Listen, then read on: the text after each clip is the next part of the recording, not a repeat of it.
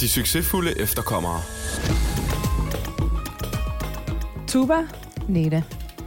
øh, i dag er vi igen på total udebane. Det er vi. Men- vi er på tur. Vi er på tur. Den her gang ikke på Christiansborg, men Nej. på Københavns Rådhus. Jamen, det kan noget. Det kan faktisk Ja, virkelig det er faktisk noget. mega flot. Det er, altså, der er jo ikke nogen af os, der har været herinde før. Nej. Gik det lige op for os? Og jeg bor jo sådan skråt over for til daglig, og kigger ned hver dag, men jeg har aldrig været indenfor. Nej, og Nej. da vi, jeg sagde til dig, eller da vi snakkede om, at vi skulle Ja. ja. til Rådhuset, så sagde du, hvor er Rådhuset? og så sagde jeg ved Rådhuspladsen. Sjovt nok i navnet. Ja. Nå, men vi er jo ikke bare kommet herind for sjov. Nej. Der er jo en, der har haft lyst til at invitere os herind. ja. Og det er dig, Kashif. Hej. Hej. Har du det godt over på den anden side af bordet? Det kan du tro, jeg har det godt. Fantastisk. Mm, tak, fordi vi måtte komme herind, først og selvfølgelig. fremmest. Selvfølgelig. Ja, har du, øh, har du haft en, øh, en god dag og sådan... Ja, Ja, en god dag og en lang dag. en ja. lang dag. Og den er ikke slut endnu. Har den været lige så lang som det hår, du havde, da du var ung? Altså, det tror jeg ikke. Da det var allerlængst, så var det virkelig langt. Var det virkelig langt. Ja. Og du, altså, så du har virkelig dyrket langt hår. ja, fordi jeg havde det rigtig mange år. Jeg tror, jeg fik det i øhm, 9. klasse, tror jeg. Ja. Og så tror jeg, jeg havde det i 10 år eller sådan noget. Mm. Så det var ret svært for mig at, at komme af med det igen. Det, er, jeg- det er som at klippe sin egen identitet af efterhånden, ikke? Hvad inspirerede dig til det lange hår der? Åh, ja, nu kommer det an på, om jeg sådan husker rigtigt, men jeg, som jeg husker det, så var det en blanding af, at jeg havde set nogen med langt hår, og jeg var sådan, det, det ser ret fedt ud. Det kan noget. Men øh, jeg kan huske, at jeg var meget betaget af Johnny Depp. Ah, okay. Og Johnny Depp har været øh, med i nogle film, øh, hvor han har langt hår, og der ja. var sådan, wow, det ser godt ud. Altså, young, young Johnny Depp, det er bare, altså, wow. Ja. Ja, perfect human being. Altså. Yes. Ja. Men vi, vi fik faktisk også noget andet at vide. Øh, du er, så vidt vi ved, også et kæmpe stor Michael Jackson-fan. Det er helt rigtigt. Altså, jeg tænkte faktisk, det var derfor, du Ja, havde langt hår. det Fordi Michael Jackson havde haft langt Ja, hår. men det, altså, det er også rigtigt, fordi jeg har danset rigtig, rigtig meget Michael Jackson. Okay. Og, øh, og var virkelig, virkelig god til det, vil jeg sige. Ja. Altså virkelig indstuderet det i time efter time og dag efter dag. Og der passer det også bare godt med langt hår. Fordi jeg har nogle, nogle hjemmeoptagelser, hvor at, øh, jeg, jeg har sådan mellemlangt hår. Og der kan jeg huske, sådan, at jeg står sådan og prøver at få det ned. Og jeg, jeg synes ikke, det fungerer. Nej, nej. Så, øhm, så jo, altså det spiller ind, helt klart. Det passer bedre til dansen. Ja, ja, ja. ja. Det der. Yes. Ja. ja. Men altså, vi blev jo nødt til at, at, stille dig til opgave. Hvis du er Michael Jackson-fan, så er du også lige nødt til at, at bare synge en lille bid af din yndlings Michael Jackson-fan. Sang. Eller sang. fan. Og det synes jeg næsten vil være, det vil næsten være rigtig synd. Han er jo så sublim og har så unik en stemme, så det vil bare være kikset bare at forsøge at gøre det. Så det må, det må I simpelthen have til gode. Det må, okay, må vi få er at vide, hvilken en? Ja. Hvad er din yndlingssang? Oh, det er også svært. Jeg synes, uh, Man in the Mirror måske er. ja. Ja. Hvad er, din, altså- hvad er din yndlings, Michael Jackson? Det ved jeg faktisk. Jeg- Jeg synes, der er mange. Ja. Altså, sådan, de, de, altså, han har jo haft helt vilde budskaber. Men sådan, den, jeg viber mest til, tror jeg, det er Dirty Diana. Jeg ved ikke, hvorfor. Den, den kan bare et eller andet. Sådan. Mm. Look at you, altså. Jamen, den er sådan... Ja, ja. Nå, jeg sidder, helt, til dig. jeg sidder sådan helt hippie herover og sådan, ej, The Earth Song, den er Ja, bare så god. men den kan også noget. Ja, ja, den. ja, den er virkelig god. Ja. Nå, Kashif, altså, vi skal jo lære dig lidt at kende mm. til en start. Kan du ikke fortælle sådan lidt om dig selv? Sådan, hvem er du, og sådan, hvor voksede du op henne, og ja, hvem er Kashif? Jamen altså, jeg tror egentlig, jeg er en øh, ganske almindelig øh, ung mand. Altså, født og opvokset øh, i Danmark. Født på, på Rigshospitalet, jeg blev født i 1980. Øhm, der boede vi på Nørrebro. Okay. Og øhm, der boede vi indtil jeg var cirka 6 år. Mm. Og så flyttede vi til Hvidovre, noget der hedder Hvidovre Stationsby, som faktisk i rigtig, rigtig mange år var øh, på ghetto-listen. Ja. Øhm, så det var sådan et ret hårdt øh, område. Altså fandt vi ud af, da vi blev mm. ældre, fordi da vi boede der, der havde vi det rigtig godt vokset op i et trygt miljø. Alle kendte alle, vi var ude at lege altid. Og så Ja. i, i takt med, at vi blev ældre, så fandt vi ud af, at andre af vores klassekammerater ikke måtte komme og besøge os, når det var aften og når det var mørkt. Og så vi sådan, hvorfor? Okay. Og så blev vi sådan lidt øh, opmærksom på, at det var et lidt farligt sted, vi boede, men det havde vi aldrig en oplevelse af selv. Øhm, begge mine forældre, eller min far, kom til Danmark øh, for ja, 50 år siden, øh, fra Pakistan af. Så han var en af de første. Ja, Ja. jeg var blandt det ryg, øh, der kom af pakistaner. Ja, ja, ja. Øhm, og var ganske ung, og så blev han så gift og fik min mor herop, og vi alle, mig og mine tre søstre, jeg har to brødre og en søster, blev mm. født og, og var opvokset i, øh, i Danmark. Mm. Hvad, Øhm, hvad, hvad er du i søskende-rækken? Er du, øh, jeg er nummer tre. Jeg har en storbror, en storsøster, og så har jeg en lillebror. Okay. du har lidt det der middle, middle child Ja. syndrome. Det tror jeg faktisk, jeg har. Hvordan udspiller det sig i din hverdag? Jeg tror altid, jeg er sådan, øhm, altid, når jeg tænker tilbage, og selv den dag i dag, så er jeg sådan meget god til at se tingene fra begge sider. Mm. Og øh, sådan, jeg kan høre på et godt argument og tænke, det, det er virkelig rigtigt. Og så, så kommer du med et argument, og så siger jeg, det lyder endnu bedre. altså, så, så er jeg virkelig sådan, øh, sådan please begge Ja. Fedt sider. egenskab som politiker. Om det, nej, nej. Ja, det er det faktisk. Ja, altså, det det er tror evnen til at kunne lytte og ja. faktisk være oprigtigt interesseret, mm. og så tage en beslutning. ja. Det er faktisk en ret god egenskab. Ja. ja. Jeg vil sige, som den første i rækken, ja, nu har jeg kun en lille søster, så er der noget... Jeg hører kun min egen mening. Jeg Ja. synes, alt det, jeg selv siger, er rigtigt. ja. Ja. Hvordan er det som yngste? Ja, altså jeg vil sige, det kan godt være, du er store søster, men du er også, der er også 10 år mellem dig og din Ja, søster, ja. så du, er lidt, du har også lidt enebarnssyndrom, Ja, altså det i dig, der, må jeg sige. ja. Øh, jamen, jeg er jo sådan en, der bare har lært at sådan... Ja, det ved jeg ikke. Young, Ret, young, ret ind. Ja, eller bare sådan, du ved... Ja. Der havde ligesom været det der første barn, hvor alt havde været sådan nøsing mm, og sådan noget, ja. ikke? så det var Ja. sådan lidt mere. Men jeg tror også altid, at jeg har været the wild child. Jeg tror Ja. med, det er det, der egentlig definerer. Ja. Det siger mm. man tit om, om søskende nummer to. Og lidt mere sådan Ja. rowdy. Ja. Ja. Mm. Etter. Jeg ved ikke, hvad der gik galt hos os så.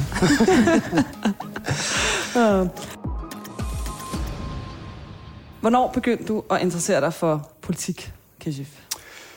Det er et godt spørgsmål. Det spurgte de mig faktisk i dag. Der havde jeg sådan en øh, 7. klasse på besøg. Og der spurgte en af lærerne mig faktisk, øh, hvornår interesserede du dig for politik? Øh, gjorde det allerede i skolen? Og så sad jeg og tænkte lidt, og det tror jeg faktisk ikke, jeg gjorde.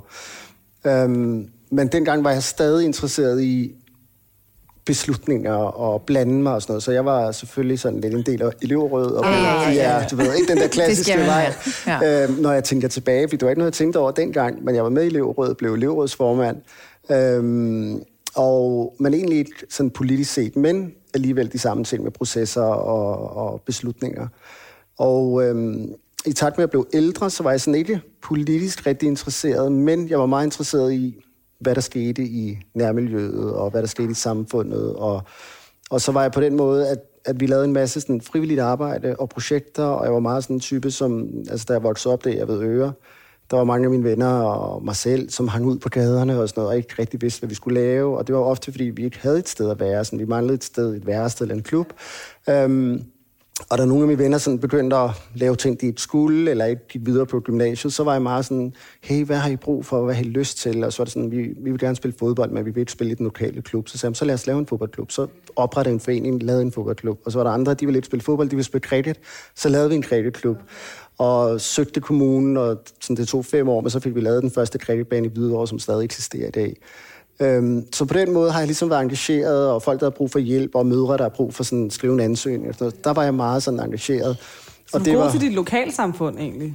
ja, det synes jeg. Ja. Jeg var meget, meget engageret Ja. i, i lokalsamfundet. Og så i takt med, at jeg sådan blev ældre, og i takt med sådan nullerne og politik, og det her med, at der kom den her højredrejning, og det med os og så videre, så begyndte jeg sådan at blive bevidst om, okay, hvad er det, der foregår? Øh, og så engagerer mig lidt i det, begyndte at skrive læserbreve som ganske ung ja, til avisen. Øh. Så det var, tror jeg var starten på, sådan, at jeg begyndte at tænke, det kunne være interessant at gå ind og, og se. Fordi jeg så det altid fra den frivillige side af, hvor vi, øhm, hvor vi ligesom lavede frivilligt arbejde, og så sagde alle sammen, det var rigtig godt. Men når vi så spurgte om penge, så sagde de, det er der ikke penge til, eller det er ikke en dårlig Og så kom jeg til et punkt, hvor jeg sagde, hvem er det, der egentlig beslutter, hvad der er en god idé, og hvor pengene skal komme fra. Og det var faktisk en vejen ind til politik for mig. Kan du huske en specifik episode, hvor at det, var, det var lidt et vendepunkt for dig? At nu går jeg all in på det her. På det politiske? Altså, jeg, jeg ved ikke, om det måske var ren, altså 100% politik, men altså, der var et vendepunkt for mig, da jeg blev student, og det var faktisk den dag, jeg blev student. Det var i juni måned 1998, hvor at jeg havde sådan en ret stor, voldsom øhm, racismesag mod min daværende rektor og en lærer på gymnasiet. Du kørte en sag mod dem? Ja. Okay. Og øh, sådan en lang historie meget kort, men det handlede om, at jeg var blevet student. samme dag. Og så var der nogle af mine venner, der skulle være studenter, og ligesom gangene herude, I ved, hvor jeg er på gymnasiet, så skulle de blive studenter. Så stod jeg så og ventede på en af mine venner, og jeg står med et videokamera, og så kommer der en lærer, som virkelig var racist. Øh, det var han bare kendt for, og det har han altid været, og han havde en rigtig dårlig dag. Så han kommer hen til mig og siger, du skal gå for gangen, fordi du forstyrrer. Og så siger jeg, nej, det skal jeg ikke, fordi der kommer en af mine venner ud lige om lidt.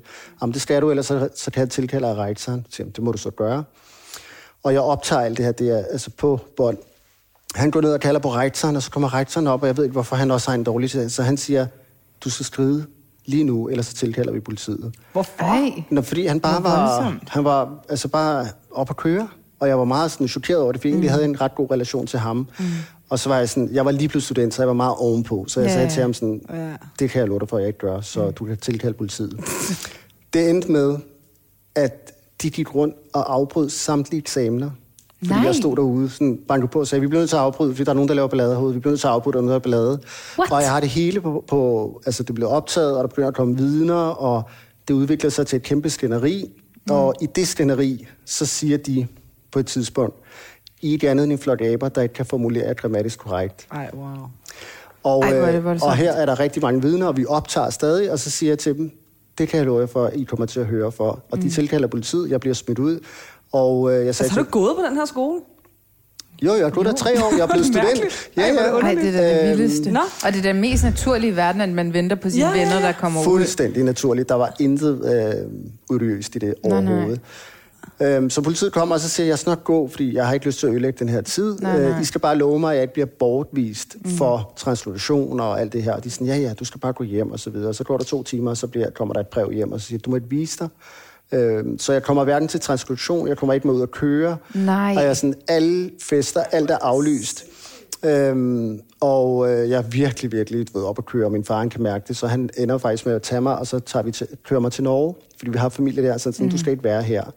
Men i hvert fald den episode, det endte med, at jeg lagde sag an mod mm. gymnasiet. Og øh, på trods af, at jeg havde så mange vidner og de her videooptagelser, så blev jeg ikke afhørt en eneste gang. Så fik jeg bare en afgørelse, hvor der stod, det var ikke racisme, fordi de sagde bare, at I var en flok aber, og aber var ikke baseret på vores etnicitet, men på vores opførsel, så jeg havde misforstået det danske kode, Ej, den danske wow. kode. Ej, ej, ej. Øh, og Den var alle- altså ikke gået i dag. Nej, Det det jeg- var det den i hvert fald ikke. dag. Nej, altså, Nej, nej. og den der del, hvor vi ikke kan formuleres grammatisk korrekt, den var bare forsvundet. Mm. Så jeg havde en advokat, som var sådan, det, kan, det er jo fuldstændig absurd. Så vi ankede den. Så skete der det samme, jeg blev ikke afhørt, den blev afvist. Mm. Så kørte vi den international, så vi kørte den sådan international menneskerettigheders domstol mod staten Danmark. Mm.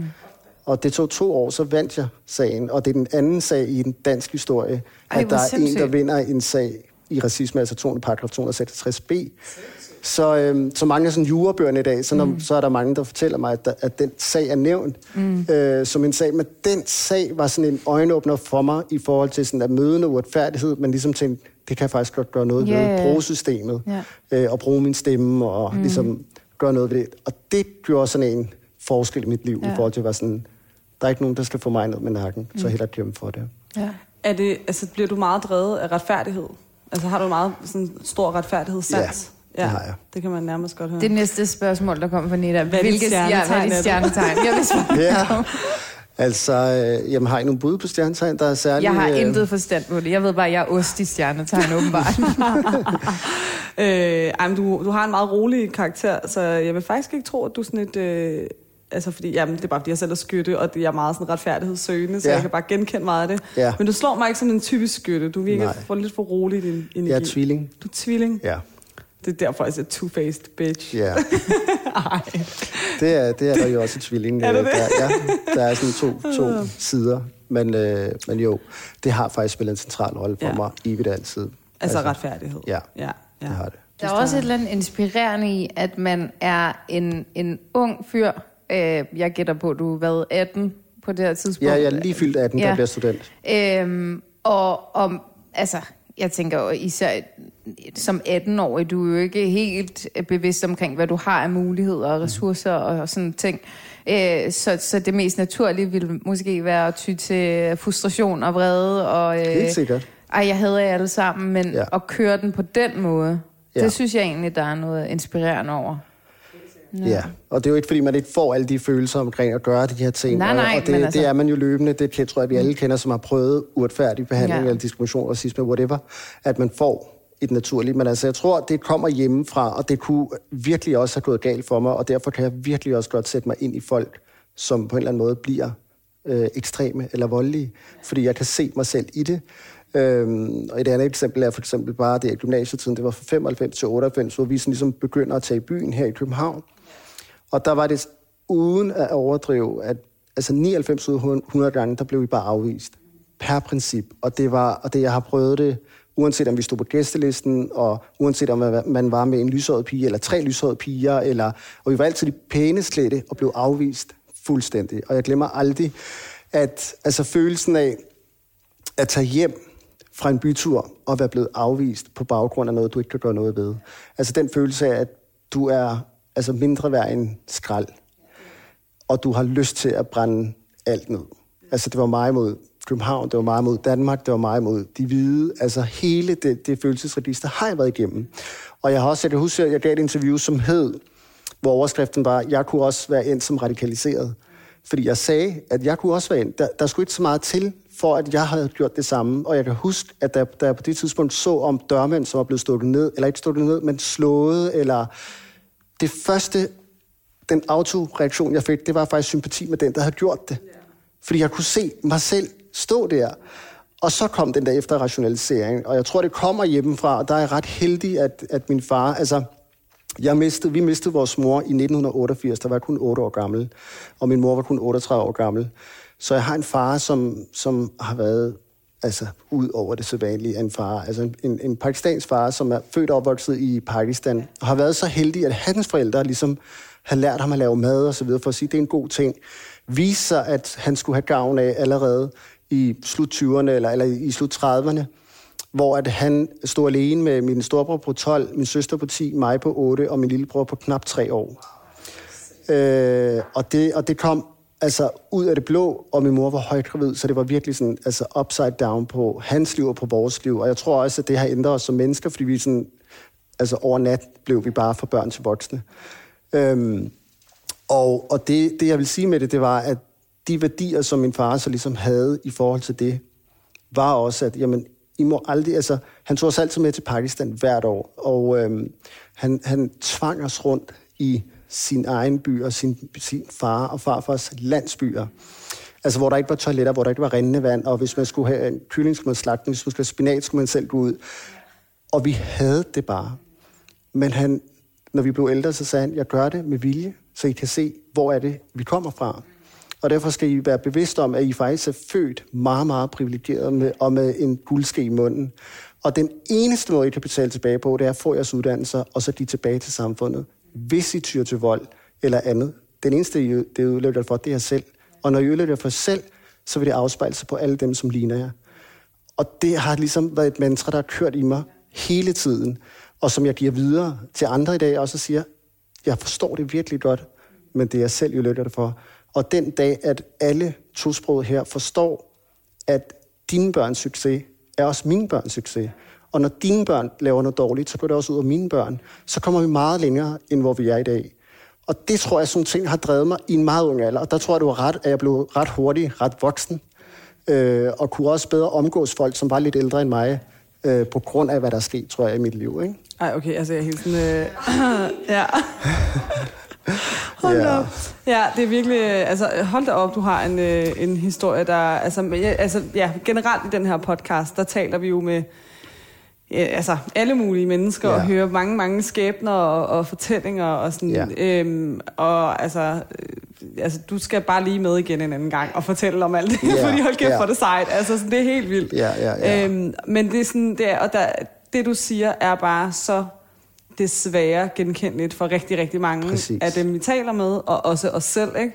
Præcis. Øh, den her frustration af at føle, at det er uretfærdigt, men samtidig også ja, føle sig enormt privilegeret. Øh, ja. ja, altså lige nu foregår der en hel masse Iran for eksempel, ikke? Ja. Øh, og min familie bor der, og jeg er her, og vi er ikke særlig mange her, og det er sådan, så føler man sig helt sådan, hvorfor skal jeg få lov til at være her og have det normalt, ja. og de er dernede, ikke? Ja. Og så samtidig så kan jeg blive pisse sur over i foran parkeringsbøde, fordi jeg ikke, altså, og så bliver jeg bagefter sådan, Ej, hvad, hvad er det, du brokker dig over? Det er ja. 510 kroner ja. til Frederiksberg Kommune. Altså ja. sådan, ikke? Ja, ja, ja. Så, men, men alt er bare relativt, ja, ikke? Men jeg tror, præcis. det er rigtig sundt hele tiden at huske den der, i sine dagligdags frustrationer, især når det bliver sådan, øh, går hen og bliver lidt sådan øh, racisme, eller hvad vi skal kalde det, ikke? At Ja. man så også tænker på sådan, men hold kæft, har vi det også bare godt her i forhold til, hvordan vi kunne have haft det, ikke?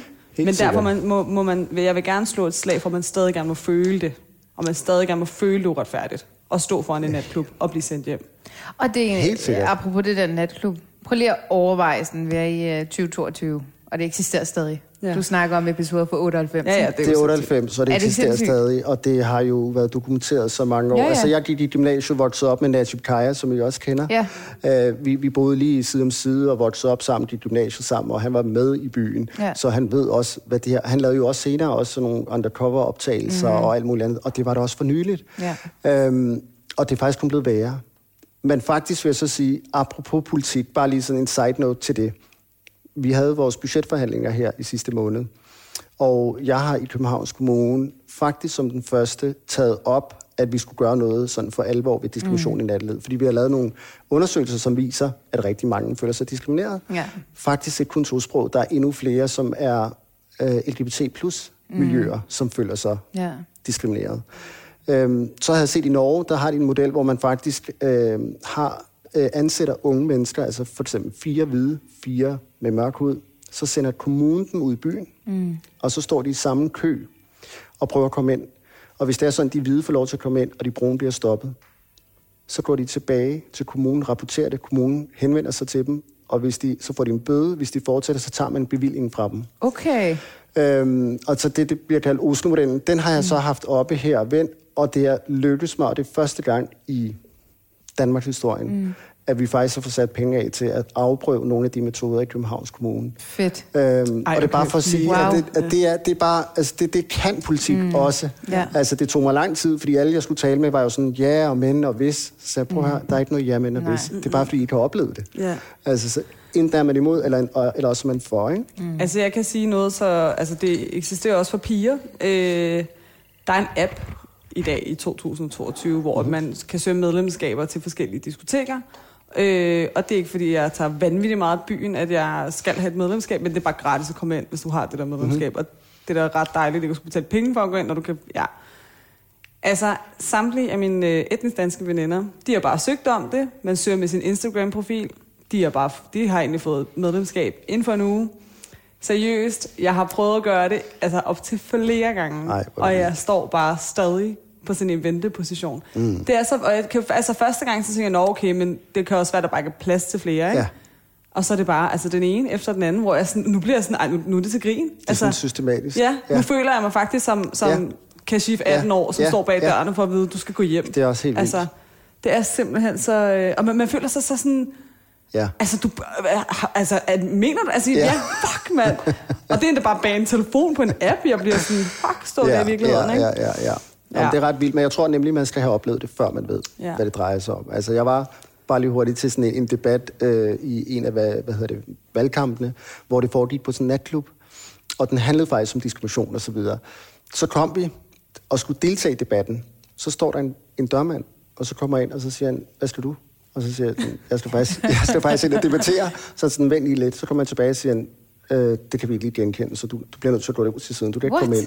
Og så er jeg sådan, altså, jeg gider ikke at bruge tid på dig. Kald på din et eller andet manager, Ja, ja. ikke? Øhm, og så står det, at vi kan ikke finde ud af det, og jeg begynder virkelig at køre op. Lige inden jeg virkelig sådan bliver sur, så kommer der et kamera ud, så står Danmarks Radio og laver... Altså så fordi, at debatten handlede om diskrimination, ja. så lavede de ligesom en prank med folk. Ah, okay. Ej, okay, okay, okay, ej. Og, og, men det, der var interessant, det, der var pointen med det her, det var, jeg var der, Manu Saren var der, øhm, Peter Skåb fra Dansk mm, Folkeparti var der, ja. og nogle andre, som var hvide. Ja. Så så man, de lavede en artikel, hvor de lavede artiklen og sagde, alle dem, som var hvide, Ja. da de blev stoppet, så lavede de sådan en, haha, ja, det, det er en god joke, det er haha, fordi ja. de har aldrig prøvet det før. Nej. Og så fremhævede de, at jeg var, altså jeg er med det samme, mm. altså ligesom de ned mine følelser Ja. og Ja, blev ja. sur, og Manu Saren var sådan halvt om halvt, ikke? så det er bare for at sige, at man skal virkelig have prøvet det Ja. før, Ja. og selv den dag i dag, når jeg taler om det, så altså det går lige direkte ned i maven, og jeg Mm. kan mærke sådan, at det stadig sidder i min krop, ikke? Ja, ja. Så det er nogle ting, som jeg evigt altid, og det vil jeg betegne som værende altså uretfærdighed. Ja, men det er kæmpe retfærdighed, øhm, Jeg elsker det. Ja. Jeg synes faktisk, at vi lige skal bytte lidt rundt her, for der er et af lytterspørgsmålene, som, øh, Ja. ja. som går ret fint hånd i hånd med alt det her. Ja. Og det var faktisk et, øh, jeg synes, det var et godt spørgsmål. Nu skal du så vurdere, om du også synes det. Men øh, øh, i et debatindlæg øh, skrev du... Øh, Altså, der er lytter, der har skrevet det her Ja. nu, ikke? Ja. Jeg tror, det var i informationen, som jeg læste, øhm, altså på spørgsmålet. Mm-hmm. Øh, skrev du et debatindlæg om intern racisme blandt muslimer. Hvad går det ud på? Jamen, øh, det går ud på det, som jeg skriver om der, og øh, det er faktisk noget, som har fyldt rigtig meget i mit liv, efter at gå ind i politik. Jeg har bare ikke talt om det, men det er jeg begyndt at gøre nu. Og det er fordi, at øh, I kan måske huske tilbage i 2014, der stiftede vi vores eget parti, som hedder Nationalpartiet. Og øh, hele pointen med Nationalpartiet var ligesom at sige, I har altid søgt de brune stemmer. Nu er vi her. Vi er ikke udvandret nogen steder fra. Vi er ikke indvandret nogen steder. Vi er her. Vi kommer til at være her. Lad os tage debatten. Vi kan formulere os grammatisk korrekt. Nu er vi her. Og det vi sagde til alle de tosprogede, det var, I har manglet et parti. Det var altså, mens Dansk Folkeparti var på sit højeste osv. Så lad os samle os, og så vise, at vi har en stemme, som rent faktisk gør en forskel. Okay, vi har lavet nogle analyser omkring, øh, man skulle have de her vælgererklæringer for at kunne stille op. Så vi har lavet nogle analyser omkring, sådan, om der er de her de kommuner, der er 98 kommuner, her er der mange tosprogede, her er der ikke så mange. Så vi får nok sådan 60 procent støtte for tosproget, og 40, måske 70-30. Så startede vi Nationalpartiet. Så fik vi rigtig meget racisme fra den hvide, whatever. Altså det havde vi også forventet. Men det vi ikke havde forventet, det var al den modstand, vi fik fra minoriteterne. Og det var alt, altså det første og det største var sådan, I er ikke rigtige muslimer. Vi kommer i måske videre.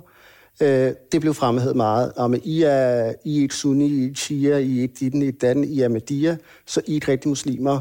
I skal ikke begynde at, at ligesom tale vores sag. Så når vi fik nogle medlemmer, som var kurder, så var der nogle tyrker, der sagde, ej, hvad er det for noget, nu er tyrkerne med? Så når der kom nogle kurder, så sagde tyrkerne, ej, hvad er det, nu kommer kurderne. og, og, og araberne havde noget imod uh, somalierne, og somalierne havde mod, og vi var sådan, har I misforstået budskabet her? Ja, ja. Øhm, og det endte bare med, at når vi fik vores vælgerklæringer, der var det 95 procent, der kom fra etniske danske, Ej, hvor sindssygt. og under 5 procent var fra tosproget. Ej, hvor sindssygt. Og den interne racisme, vi fik, og den modstand, jeg fik, altså det var sådan, så når vi samlede vælgerklæringer, når der var valgkamp, så så vi sms'er, der var øh, sendt rundt blandt tosproget, at I ikke skal stemme på dem.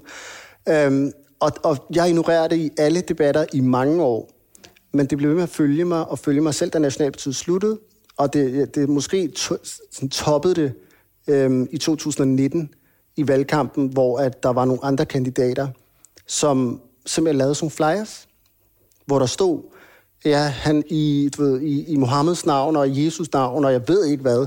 Altså, ham her, han er en vantro, han er sådan, sådan, så var der et billede, og så var der krydset op over, og de holdt rigtig mange øh, små vælgermøder i deres små kældre, øh, og nogle af dem live transmitterede de på Facebook, hvor de står og siger, øh, ja, vi har de her, de her, de her kandidater, men husk, at der er en, der hedder Kasse for Mat, og det lyder som en muslims navn, men han er ikke muslim, og så videre, og det var der journalister, der så opfang. Og de, de ringede til mig og spurgte, og så sagde jeg, jeg har ikke set det. Jeg løj. Jeg sagde, jeg har ikke set det, jeg har ikke hørt om det.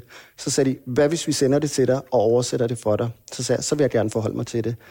Og siden dengang, apropos retfærdighed, så fordi at jeg synes, der var noget forkert i, at jeg talte om den ene side og ikke den anden, så har jeg faktisk taget sådan en beslutning om, nu vil jeg faktisk tale om det, fordi det er et kæmpe problem, vi har. Og hver gang jeg sidder med tosproget, og de siger, hvad med Paludan? Så siger jeg, pause. Hvor mange Paludaner har I i jeres bagland? Hvor mange af jer har ikke et problem med, om hun går med tørklæde, eller hun ikke går med tørklæde? Hvis hun går med tørklæde, kan man se en sår, eller kan man ikke se en sår? Er hun sunni? Er hun shia? Er hun ahmadiyya? Er hun kurd? Er hun tyrker? Ingen taler mig imod, når jeg siger det. Så hvis nu I rydder op i det, og det sjove er, at vi, er, vi har så travlt med, og jeg tror, det bunder i noget mindreværdskompleks, det er som min egen analyse, men vi har så travlt med at, at uh, differentiere os for os selv og for hinanden, men alle andre, der går forbi, og det er det, jeg prøver at sige til folk, det er, at når vi står fem eller ti sammen, dem, der kører forbi, de tænker ikke på, om du er iraner, om du er kurder, og jeg er pakistaner, eller om du er sunni, eller du er shia, eller jeg er Ahmadiyya. De tænker bare, om der står bare tre sorte, eller der står bare fem Det er sorte. det. det, er det. Men det forstår vi ikke. Men det er så essentielt, det du siger, fordi det er, altså, når, når der bliver talt om indvandrere, eller Ja. efterkommere, Ja. eller whatever vi skal kalde os, altså hvis de etniske danskere bare vidste, at vi overhovedet ikke kan skære os over en kamp. Altså, der er Absolut så meget... Altså, det er så sindssygt, hvor meget der er nuanceret i det. Altså, Ja. hvor uenige vi er med hinanden, hvor... Uh, altså, uh, hvis vi skal overhovedet skal begynde på den der snak, altså det er helt vildt, men det Ja. er virkelig faktisk enormt, en, det er en så vigtig nuance, altså når, når det bliver skal, skåret over en kamp, ikke? Fuldstændig. Og det er ikke, fordi jeg siger, at vi er en homogen gruppe. Nej, nej, nej, nej. Men jeg synes bare virkelig, altså, og nogle gange forstår de bare det sprog, hvor du spejler dem selv, og så Ja. siger, prøv at høre, Og det er det. I skal simpelthen ja. tage jer sammen. Jeg tror, jeg tror virkelig, at du har fat øh, i den lange ende her. Fordi der, jeg tror, øh, man har behov for, at det bliver i talesat Yes. meget højt Yes. og meget øh, visuelt. Ja, meget sådan, direkte. så folk kan, okay, det, det er faktisk sådan, jeg er. Ja. Fordi at sådan, vi, altså, generelt er man rigtig god til at brokse over øh, Paludan, mm. Pernille Vermund, mm. whatsoever. generelt mm. hele, øh, hvad kan man sige, tonen mm. i den offentlige debat. Men der er rigtig mange, der faktisk har samme tone, øh, bare den anden vej rundt. Ekstremt. Øh, men så er man sådan lidt heldiggjort, fordi det, det er kun dem, der har en hård tone hen imod øh, Netop. folk med øh, en anden etnisk herkomst, Ja. der, der er Ja. bøllerne her. Ja. Så det, det er virkelig en Så det, en fylder, vigtig... det har fyldt rigtig meget, og det er faktisk fyldt mere og mere, så meget, at det mm. til tider har været meget mere end den Ja. racisme, jeg ellers får, når jeg skriver. Og det er derfor, jeg har taget sådan en bevidst beslutning om, nu taler jeg om det, mm. og vi bliver nødt til at simpelthen feje for vores egen dør, når ja. vi snakker om det. De succesfulde efterkommere.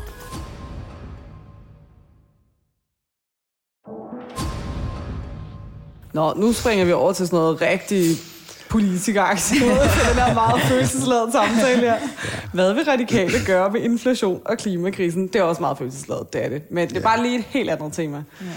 Altså man kan sige, at øhm, jeg er faktisk rigtig glad for, at det her valg, vi går i møde lige om lidt, at der for første gang, så er helt indvandreremnet røget ned på ranglisten. Øh, og det er virkelig, jeg synes, det er meget befriende. Jeg var til en debat i weekenden, hvor at der var mange, der var sådan lidt sure over det, hvor jeg faktisk prøvede at forklare dem, at de skal se det som noget positivt. Øhm, og det andet, de skal se, det er, der er meget andet i Danmark, i vores samfund, end indvandrere, flytning osv. Så, videre. så nogle gange gør man det også selv til større end som så. Og der nævnte jeg, så ser jeg, altså vi har en inflation, som banker ud af, vi har en klimakrise, vi har en velfærdskrise, øh, vi har en trivselskrise. Og jeg er rigtig glad for, at, øh, at radikale, og så også mig selv, derunder, altså ligesom gå til valg på de store emner. Altså hele klimakrisen, altså man kan sige, at alle er grønne, alle ved ligesom, hvilken retning vi skal, så der er et, der, er et ligesom kamp om det på samme måde. Alle er enige om, at der skal gøres noget, og det kan kun gå for langsomt. Øhm, så har vi de her inflation og, og økonomipriser, hvor at øh, man ligesom kigger på, hvad kan man gøre? Hvis du spørger mig, så synes jeg jo personligt, at der bliver gjort for lidt. Jeg synes, der er noget politisk. Altså, jeg er ikke bleg for at kritisere det politiske system også, fordi det var faktisk også min indgang til politik. Men altså, jeg synes jo, hvis man for alvor skal hjælpe folk, og ikke bare øh, stikke dem nogle små hundekiks, og så tro på, at det hjælper, fordi det er valgkamp, så skal man faktisk gå ind og kigge på noget, noget, noget, noget strukturelt og grundlæggende. Jeg synes for eksempel, betaler vi 25 procent moms på fødevarer og på benzin og på alt. Og i Sverige betaler vi 8 procent. Hvis man gerne vil gøre noget, og det er staten, der får de penge fra moms af, så lad os fjerne momsen, om ikke andet så midlertidigt. Øhm, jeg synes også, at der er andre lande, hvor man har gjort offentlig transport gratis. Altså, der er nogen... Jeg synes i hvert fald, at når det er så ekstremt, som det er lige nu, og det kun, bliver kun værre, og vi kan se, at folk kommer til at gå nedenom og hjem på det her, så, så tror jeg virkelig, der skal nogle drastiske metoder til. Det, det, det er ikke noget, som man bare lige kan få indført, og derfor så laver man de her radikale med i den her, med at man laver hjælpepakker til de mest udsatte, og man ser, om man kan lave skattelettelser, så folk får lidt flere penge. Men jeg tror bare ikke på, at det kommer til at række. I kan selv se med elpriserne, I kan selv se, når I er ude at handle nu, hvad I kan få for 100 kroner inden sind, præcis. Øhm, så, så der er, altså vi er langt bagud, og jeg tror, det er desværre kommer til at være en større krise, end vi lige går og tror.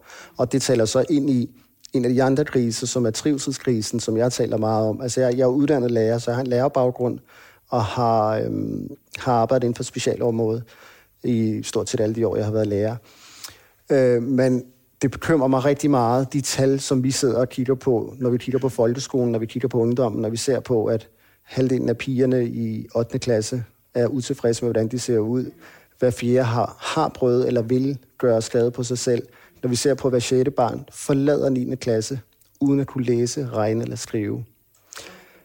Så, så kan jeg personligt ikke forstå, hvorfor at det ikke er lige så stor krise som klimakrisen. Fordi det er det i mit hoved. Fordi vi har en befolkning her nu, og vi har generationer, som vi nærmest ser gå tabt for øjnene af os. Og at man ikke gør noget for alvor ved det, det synes jeg er meget bekymrende. Det er også en målgruppe, som jeg har arbejdet med og kan se for mine øjne. Derfor så, øhm, så synes jeg virkelig, det her med psykiatrien virkelig, virkelig ikke bare trænger til flere midler, men man faktisk kigger på, hvad er det, der strukturelt er galt i vores samfund. Altså, hvorfor er det, der er så mange, som har det så dårligt i deres sind? Øh, og der kan man tale om mange ting, det bliver et langt emne, men jeg synes, eller tror faktisk på, at de her skærme og de skærme, vi har i telefonen, er faktisk roden til rigtig meget dårligt. Ja. Øhm, har du ikke set Black Mirror? Jo, ja. det har jeg, præcis. Der er en grund til, at den hedder Black Mirror. Ja. Det fandt jeg ud af. Det er ja. jo øh, skærme, sorte skærme, yes. der er de der sorte spejle. Lidt op. Og jeg er rigtig meget imod, at man, øh, når man starter i skole i dag, øh, får udleveret en iPad og ikke har bøger nærmest. Altså, børnene sidder ikke og skriver længere. Nej. De regner ikke længere. De har autocorrect, de kan ikke forstå at stave øh, når de søger, øh, altså i gamle dage, bare da jeg gik i skole, det var ikke så lang, det er ikke så lang tid siden, men der gik vi på biblioteket, og så slog vi op. I, der, i dag laver man bare Google Search, og så er det bare det. Det vil sige, de, de kommer ikke i dybden med noget. Og det reflekterer ligesom deres sind i dag. Plus, at vi lever i et samfund, som er meget baseret på vækst. Og det vil sige, at alt skal være bedre og større. Det er aldrig godt nok. Øhm, så hvis du tjener penge, skal du tjene endnu flere penge. Hvis du kører en ny bil, skal det være en endnu større bil næste gang. Hvis du kører et hus, skal det være et endnu større hus. Altså, du er ligesom i ræs mod dig selv. Og der er ikke noget end goal. Og, og kvinder er det samme. Altså, du skal se sådan ud, og du skal så store, og du skal så store, og du skal så store, og alle lider af selvværdsproblemer. Altså, vi har rekordmange, jeg tror det er 5.000 procent på de sidste 10 år, antallet af børn med diagnoser, og som får antipsykotika, øh, altså medicin. Og vi snakker små børn, ikke? Så hvis ikke man stopper op, alle Altså også forældre og vi som mennesker, men også som politikere, hvor man har et ansvar og, og har en indflydelse og har en magt. Altså igen, så, så det er der igennem, jeg prøver ligesom at sige, hvordan det her valg er det første valg, hvor jeg faktisk sådan i min flyer slet ikke har nævnt flygtning, indvandrer. Jo, jeg har nævnt flygtning i forhold til, at alle flygtninge skal behandles ens i forhold til særlov. Men jeg taler faktisk allermest om skoleverdenen, altså også trivselskrisen. Velfærdskrisen handler om sundhedssystemet, som er ved at presse sammen. Vi mangler pædagoger, vi mangler sygeplejersker, vi mangler sundhedsplejersker. Det kan ikke være rigtigt, at vi betaler det højeste skat i hele verden, men vores sundhedssystem fungerer ikke. Altså de centrale elementer fungerer ikke. Så jeg synes faktisk, at den her valgkamp er meget befriende, fordi vi kan tale om noget reelt politisk. Så har vi Mette Frederiksen, så har vi andre partier, som snakker om tørklæder og alt muligt andet. Og jeg prøver bare at sige til de to som, fordi de ved godt, hvilken knapper de skal trykke på. Og vi har også partier, som lever af det, både på højrefløjen, vi har også nogle andre partier, som kun lever af at tale om racisme.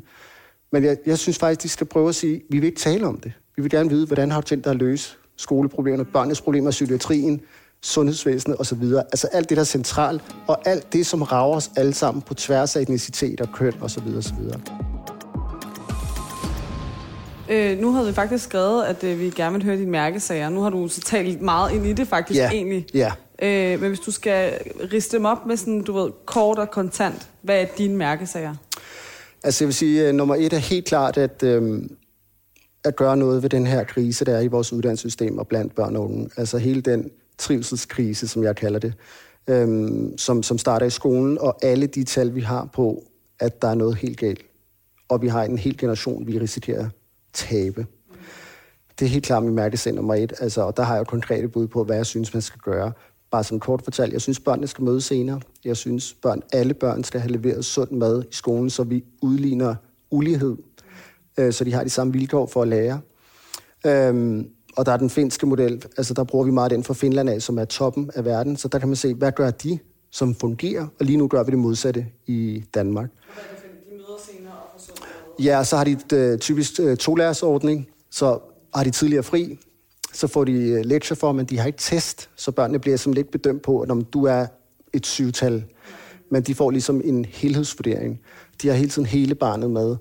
Øhm, så der er sådan 4-5 kernepunkter, og vi har lige været i Finland for nogle måneder siden her med Rådhuset, hvor at vi snakkede med nogen, og de fortalte om de her ting, og så sagde de, det vi gør, det er præcis det modsatte, I gør i Danmark. Alt det modsatte, vi gør, gør vi i Danmark, og vores går sådan her nedad. Øhm, så det er helt klart mit altså min øh, mærkesag nummer et, også fordi jeg selv har en lærerbaggrund. Og det er faktisk første gang, at jeg bringer det i spil, fordi jeg altid kun er blevet set. Altså jeg har kun talt om indvandrere, muslimer, terrorisme. Jeg har selvfølgelig også lagt op til det med Nationalpartiet selv, men jeg er også meget mere end det, ligesom alle andre er meget mere end det. Øhm, ja, så det, det, det er den ene. Velfærd nummer to, hele det her med sundhedssystemet, hvad vi skal gøre. Øh, og så klima nummer tre. Men jeg synes ja. faktisk, det er interessant i forhold til det, øh, det første. Øh, jeg tror oftest, det, det som øh, man som helt almindelig dødelig borger øh, nogle gange mangler i en politiker, er, at de egentlig har haft berøring med, med det, de taler om, ja. blandt andet i erhvervslivet. Yes. Så det er, jo, det er jo et andet take, at du mm. selv har en læreruddannelse, og har været ude på arbejdsmarkedet, yes. øh, og har arbejdet som lærer. Øh, Netop. Og ligesom har øh, din indsigt derfra. Ja. Det tror jeg, der er et, et, et vigtigt element i. Det tror jeg også. Og det er også derfor, jeg første gang ligesom på flyeren, altså står der stem på en lærer nu. Altså jeg prøver at promovere det. For første gang på mine plakater har jeg klistermærker, hvor der står stem på en lærer. Altså sådan, så der, at de kan ligesom mit ansigt kan de ikke bruge til så meget andet, end hvordan jeg ser ud, men så kan de se, at der er faktisk en profil, som taler om det. Og jeg har netop, fordi jeg arbejdede i over 15 år inden for området, så kan jeg både se det fra børnenes perspektiv, lærernes perspektiv, ledernes perspektiv, forældrenes perspektiv. Så jeg kan jo se, jeg sad jo i Hvidovre Kommune tre, fire år i deres kommunalbestyrelse fra 2013 til 2017. Der sad jeg i det udvalg, som har med børn og unge at gøre. Det var fra 0 til 18 år. Bare de møder, vi havde der, hvor vi skulle beslutte ting, det at jeg havde den uddannelse, vægtede jo meget mere end andre, som synes det ene og synes det andet. Så sagde jeg, prøv at I bliver nødt til at forholde jer til det, det, det. Så det er jeg selv tilhænger af. Og for eksempel i Kanada har de jo sammensat en regering, hvor alle ministre på området er uddannet inden for sit område. Så man er lige mange mænd, lige mange kvinder, og alle er uddannet inden for deres område. Og den retning synes jeg, vi burde gå her i Danmark. Ja, okay. Ja, ja, altså... Ja, det der praktikererfaring, det øh, skal man sgu ikke... Øh, ja. Nå, så har vi øh, fundet et par mærkesager fra Radikale. Så nu bliver du målmand for hele Radikale Venstre. Jeg læser en op gang, eller vi læser en op gang. Og så kan du vælge at kommentere på dem, hvis du uddyber dem. Du kan også bare lade dem hænge, som de er. Men det er også bare, så lytterne kan høre, hvad er det for nogle mærkesager, Radikale har. Den første hedder, vi vil gøre op med, at folk overlades til sig selv og et liv på kontanthjælp i overvis. Alle skal have vist en vej ind i fællesskabet. Yes. Ja. Jeg er meget enig, fordi det er sådan meget grundlæggende livssyn, at vi alle har en historie, og vi alle har en potentiale, og hvis vi er nede og ligge, så er der en 9 ud af 10 gange en forklaring på det. Så vi skal have fokus på dem, som har det svært, og ligesom føre dem videre og sige, om det ikke bare at sige, det er synd for dig, men også, hvad er din vej ud af det her? Og derfor synes jeg, at det er altså en helt rigtig filosofi at have i tilgangen til mennesker. Så er der nogen, som har det så svært, at de bare har brug for hjælp. Men de fleste vil gerne, og jeg tror faktisk, alle faktisk gerne vil. Og så er der nogen, der måske ikke kan eller har brug for hjælp. Og det er egentlig det, vi prøver at tale ind i her, at, at vi skal række ud, men også vise den vejen. Spændende. Øh, radikale Venstre vil droppe smykkeloven, asylnødbremser øh, og grænsebomme. Øh, der er så en lang... Ja. Jeg ved ikke, om jeg skal tage det med, men, øh, men det er ret langt. Nej, men jeg synes, overskriften fortæller måske meget Ja. godt. Ja. Men det synes jeg, altså, det taler lidt for sig selv, at, at alt det her symbolpolitisk, der har været, som har virkelig været øh, fremmedfjendsk øh, og meget diskriminerende. Øh, jeg havde det for eksempel rigtig svært ved den her særlov, som blev vedtaget for ukrainske flygtninge, fordi jeg var 110% sikker på, at de skulle have hjælp. Men jeg var 110% ramt på min retfærdighedssans i forhold til syriske flygtninge, i forhold til flygtninge fra Eritrea, Afghanistan, Iran, hvor de du ellers er fra. Og så sent som i sidste uge, hvor vi havde møde oppe i borgerrepræsentationssalen, der skulle vi diskutere øh, nye pavillonboliger til de ukrainske flygtninge, vi har i Den er København. lige blevet indvidet i dag, den ikke det? Den er ikke blevet indvidet, Nå, men den er vi har besluttet... Nå, okay. Ja. jeg så noget i TV-avisen. Ja, ja jamen, det kan godt være, jeg ved ikke, om det er i København, men vi har lige besluttet, at der skulle åbnes nogle. Men det, jeg vil sige med det, det var, at der var alle op at sige, det er så synd for de ukrainske flygtninge, som bor på Cabin Hotel, at de har boet derinde i seks måneder. Det kan man ikke tilbyde folk. Det er simpelthen ikke et, et liv værdigt. Og jeg sad vidderlig under det punkt og blev, altså, jeg blev så stødt på min menneskelighed, fordi jeg sad og tænkte på, tænk, at I kan sige det, samtidig med, at vi har børn og voksne, som er låst ind på sjælsmark i 10, 12, 15 år, på, i nogle usle forhold, og så kalder I hotelværelserne for usle forhold. Altså, Altså, jeg vil sige, nu, i- ja, jeg Ja. hørte nyhederne i morges, ja. Og jeg så en, øh, det var i hvert fald, men de viste i hvert fald rundt på de her, Ja. der var nogle pavillonboliger, ja. der var lavet en legeplads, og, ja. yes. Øh, og så nævnte de netop, at øh, det går jo ikke, at der, altså jeg, skal, jeg forholder mig meget objektivt, men lige det her kan jeg godt mærke, at jeg bliver også sådan lidt ramt på, ikke?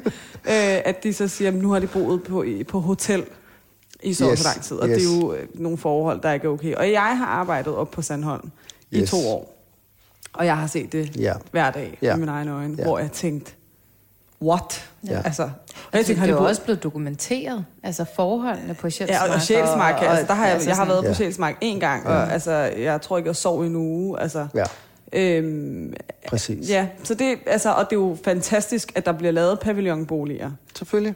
Men det kunne have været fantastisk, hvis det var for alle, ikke? hvis det galt alle. Og det er bare det, jeg siger. I har løsningen på det. I siger, at de skal hurtigt ud. De skal hurtigt ud for foreningslivet. Vi har lavet fri pas til deres transport. Fri pas til alle fritidsforeningsklubber. Alle foreningsklubber i København bakker op, støtter op, finder ukrainske tolke og you name it. Og jeg er sådan, det synes jeg er så godt, men hvad fanden foregår der? Ikke kan se, at det ikke gælder for syriske flygtninge eller noget. At det er sådan set også Putins bomber bare i Syrien Ja. fra Ukraine. altså, så, så, Ja. Men der bruger jeg min stemme her til det. Ikke? Altså, når I taler om det, så siger jeg også, hvad så med de andre? Hvor står de i forhold til det? Så det, man starter et sted. Øh, så har vi en her, der hedder, vi, radik- vi i Radikale går ind for fri indvandring, men vi siger klart, at integration er bedre end isolation. Ej, undskyld. Vi i Radikale går ikke ind for fri indvandring. Vi siger klart, at integration er bedre end isolation, og at klare krav er bedre end straf og symbolpolitik. Det er måske, vi er måske meget samme felt stadig her, øh, som vi lige har talt om nu. Ja, Ja. det er det. Og øh, jeg er sådan set enig. Jeg, synes, jeg, jeg tror ikke, vi er et sted, hvor vi bare skal sige, at der er bare fri, åben øh, indvandring. Jeg, vi har nogle udfordringer, som jeg synes, vi skal tage os af, øh, og sørge for, folk får et godt liv. Og, øh, men vi ved også, at vi kommer til at mangle arbejdskraft, så vi skal også have nogen ind. Øh, så jeg er sådan set enig i det, der står. Så er der lige ret til barsel og opgør med negative kønsroller. Ja. Ja, altså der er jo blevet indført, at, øh, at der er obligatorisk øh, barsel fædre til, til fædrene. Og øh, det synes jeg er rigtig godt. Jeg må så også sige, at hvis man kigger ned i den, så er det sådan lidt en, øh, sådan en politikerfinte, der også er lavet, fordi at ja, nu kan fædrene tage mere, men det, det tager det faktisk fra moren. Ja. Og den del er jeg faktisk imod, fordi jeg er sådan, ah, lige nu Ja, for du mister retten til barsel, hvis Ja, øh, præcis. Faren eller medmor, eller, eller det ved jeg ikke, om det er det samme medmor og medfar. Om det, om de, om det, Om de eller er om det er bare de her stereotype kønsroller, de har lavet. Nej, jeg tror, det, jeg tror, det gælder, altså efterhånden, så, så skal man passe på bare- bare med at kalde, øh, hvor mange køn der er, ikke? Altså, der er mange kønsidentiteter i hvert fald. Men, øhm, men der synes jeg, man skal kigge på Sverige og nogle af de andre lande, hvor man, øh, hvor man reelt set giver dem muligheden for det. Altså jeg vil sige, på trods af, at øh, jeg har tre små børn, jeg har en på tre, en på fem, en seks. Jeg har været på barsel i næsten halvandet år med hvert barn, så jeg havde næsten fem år, fordi de er så tæt, hvor jeg, hvor jeg var på barsel. Øhm, og det kunne jeg gøre, fordi min kone var studerende. Hun studerer øh, til psykolog på Københavns Universitet, men fordi hun var studerende, og ikke, så talte hendes barsel ikke som en rigtig barsel. Men fordi jeg var i arbejde, så kunne jeg faktisk nærmest tage det, som hun fik, sammen med hende. Så det er det bedste, jeg nogensinde har gjort. Det var hårdt økonomisk, men det, er, det var det hele værd, fordi at jeg er du ved, sådan med mine børn, og øh, det har også gjort, altså det er bare en rigtig god periode, også at være sammen med sin kone, som har brug for støtte, opbakning, søvn og alt det her.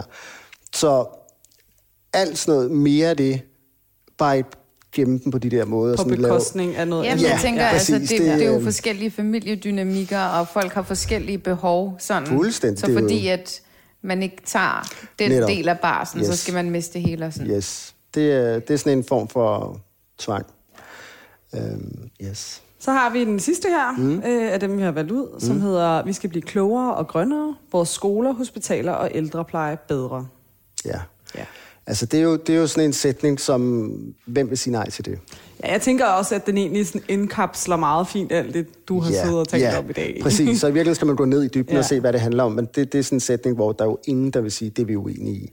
Så den er gratis. det vigtige er, hvad, hvad vi så gøre ved de ting. Ikke? Og det er nogle af de ting, som vi har talt om, hvor jeg synes, man skal slå ned meget hurtigt. Er der noget, du synes, vi mangler at få med i, i de her mærkesager? Eller eller andet? Er der, altså, vil du, nu har du muligheden for at sige lige frit fra hjertet, hvad du vil til, til vores lyttere. Altså, jeg synes, vi har været ret godt omkring det. Hvis jeg skulle sige noget, så skulle det være, øhm, og nu ved jeg ikke, om der er, altså, hvem jeres lytter er, men jeg synes sådan på, på baggrund af det, vi har talt om, så kunne jeg godt tænke mig at tale lidt om, bare lige sådan et budskab omkring det her med, nytter det noget at stemme?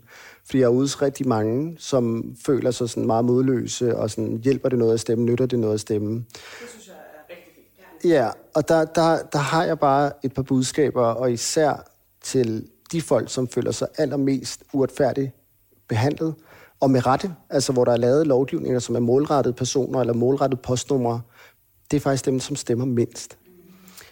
Og der har bare et budskab til dem, og det er, I bliver simpelthen nødt til at tænke på, at hvis dem, det går mest ud over, ikke stemmer, så overlader I simpelthen magten til dem, som gør det imod jer.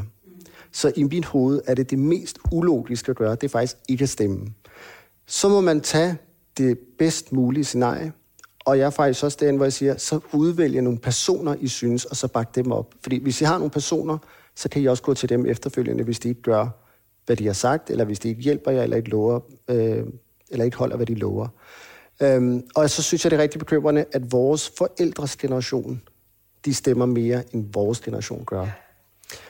Den har jeg simpelthen ikke øh, knækket, den kode. Fordi vi er født og opvokset her. Vi ved godt, hvordan systemet hænger sammen. Vi ved godt, at vi skal møde op til forældremøder. Men når de er fraværende til forældremøder, og når de ikke gider stemme, så kan jeg blive sådan lidt modløs. Fordi så kan jeg se, åh oh, nej, nu er det en hel generation mere. Og så kan jeg se, hvad der foregår på skolerne.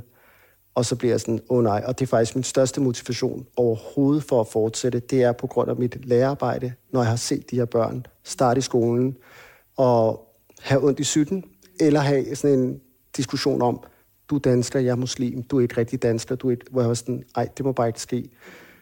Så jeg håber, at folk ligesom ser ud over deres egen næsetip, og når de ønsker retfærdighed og lighed for alle, så skal de mene det for alle. Det nytter ikke noget, at man har virkelig, virkelig øh, stort behov for at tale om Paludan og om diskrimination og racisme. Men lige snart det handler om en, der er homoseksuel, så er det over ens grænse. Eller hvis det handler om jøder, så er det over ens grænse. Det er faktisk mit budskab til, til folk, at man kan ikke være med halvt. Og jeg håber, folk vil se ud over det og indse, at de problematikker, de har i deres hoveder, og de narrativer, de har i deres hoveder, af, af, af, at vi er sunni, og vi siger, at vi er kurder, vi er tyrker, det foregår i deres hoveder. Vi er samme båd, og så vil jeg slutte af med at sige, at den der de forstår, at mine børns succes er også dine børns succes, og dine børns dårligdom er også mine børns dårligdom. Hvis vi indser det oprigtigt med hjertet, så tror jeg, vi får den over rigtig langt, rigtig hurtigt. Enig. Jeg har et øh, aller, aller sidste spørgsmål. Kan det her, yes. det stiller vi alle. Øh, hvis du fik at vide lige nu og her, at du kunne gøre sådan her, og så skete et eller andet politisk, eller du kunne lave noget om politisk i Danmark lige nu og her. Hvad vil det være? Og kun én ting. Ja. Ja. kun én. Åh, oh, det er svært. Ellers er der rigtig lange ja. tænkepauser, ja. og alle siger, at det, det er er svært. Sådan, ja. Den er sgu også svært. Ja, den er altså, jeg kan godt forstå det svært. Ja, den er tricky, fordi at, så siger man ene, men betyder det så, at man ikke er fokuseret på det andet. Øhm, jeg tror, jeg vil slå hurtigt øh, og hårdest ned på den store mistrivsel, der er blandt børn og unge. Fordi hvis ikke vi får styr på vores kommende generationer, så kommer det til at koste os rigtig dyrt fremadrettet.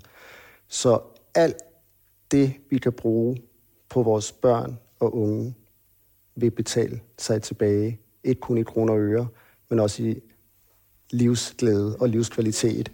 Øhm, og så er der mange, der siger, hvor, hvor skal pengene komme fra? Og så plejer jeg at sige, jamen, børn er ikke en omkostning, men det er en investering. Så det tror jeg, først og fremmest vil sætte ind på. Det var faktisk, at, at at fokusere på at ændre de forhold, som gør, at vores helt små børn og unge får det bedre med sig selv, og får, altså kommer ned i tempo i deres liv. Og det er sådan generelt set.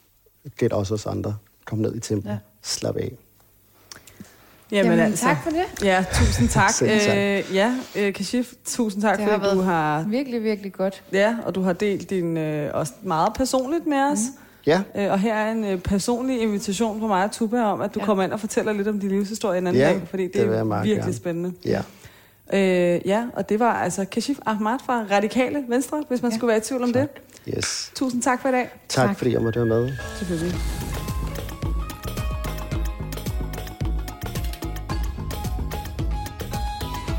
De succesfulde efterkommere.